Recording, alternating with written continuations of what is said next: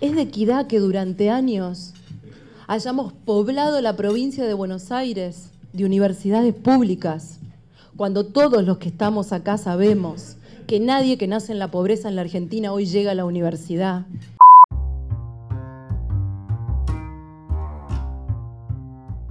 Hola, soy Regina, ¿cómo andan? Espero que muy bien.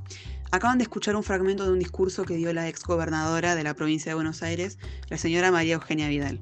Sus declaraciones fueron bastante polémicas y dieron que hablar. Pero, ¿por qué? Buenas, me llamo Mayra y estoy para explicarles qué es la porofobia. Según Google, es la repugnancia o temor obsesivo a la pobreza y a toda aquella persona que es pobre.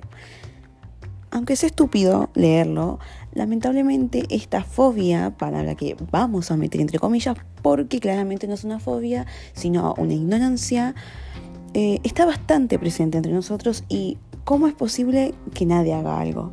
Según estudios realizados en 2018, el 47% de quienes están en situación de calle han sido víctimas de delitos de odio.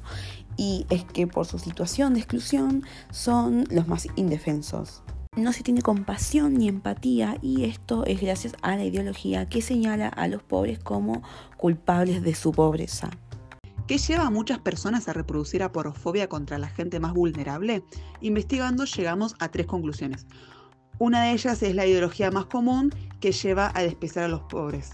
Es aquella que se basa en la idea de que ser pobre o no es una cuestión de fuerza de voluntad y actitud personal, entre comillas. Esto, además de ser falso, favorece la idea de marginalizar a los pobres. Esta idea suele encajar muy bien con una mentalidad individualista, por ejemplo, se lleva a considerar a las personas pobres individuos que no quieren adaptarse a un sistema jerarquizado que protege a todo el que trabaja por él. La aporofobia también puede basarse en la incomodidad que genera tener a gente pobre cerca y no hacer nada para mejorar su situación. Crear motivos para rechazarlas es una manera de hacer que esto nos incomode.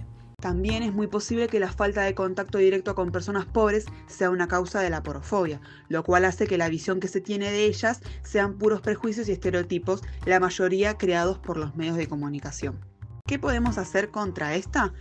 La verdad es que es complicado porque la pobreza es algo generalizado alrededor de todo el mundo y es muy fácil que este rechazo social se contagie de un lado a otro. Además, hay muy pocas entidades comprometidas en defender los intereses de las personas con pocos recursos. Maya Arena dio una charla TED bajo el título ¿Qué tienen los pobres en la cabeza? Ahí reflexiona sobre su vida y nos comparte su experiencia de nacer y crecer en uno de los barrios más pobres de Bahía Blanca ella nos invita a reconstruir nuestras propias miradas y nosotros igual los invitamos a pensar. Cada vez que vean un pobre, no juzguen su zapatilla súper llamativa, sus tres hijos o su maltrato hacia los demás. Pregúntense qué tuvieron y qué no antes que los trajo hasta acá. Nos alegramos que hayas escuchado hasta acá. Muchísimas gracias por el espacio y espero que nos escuches en la próxima.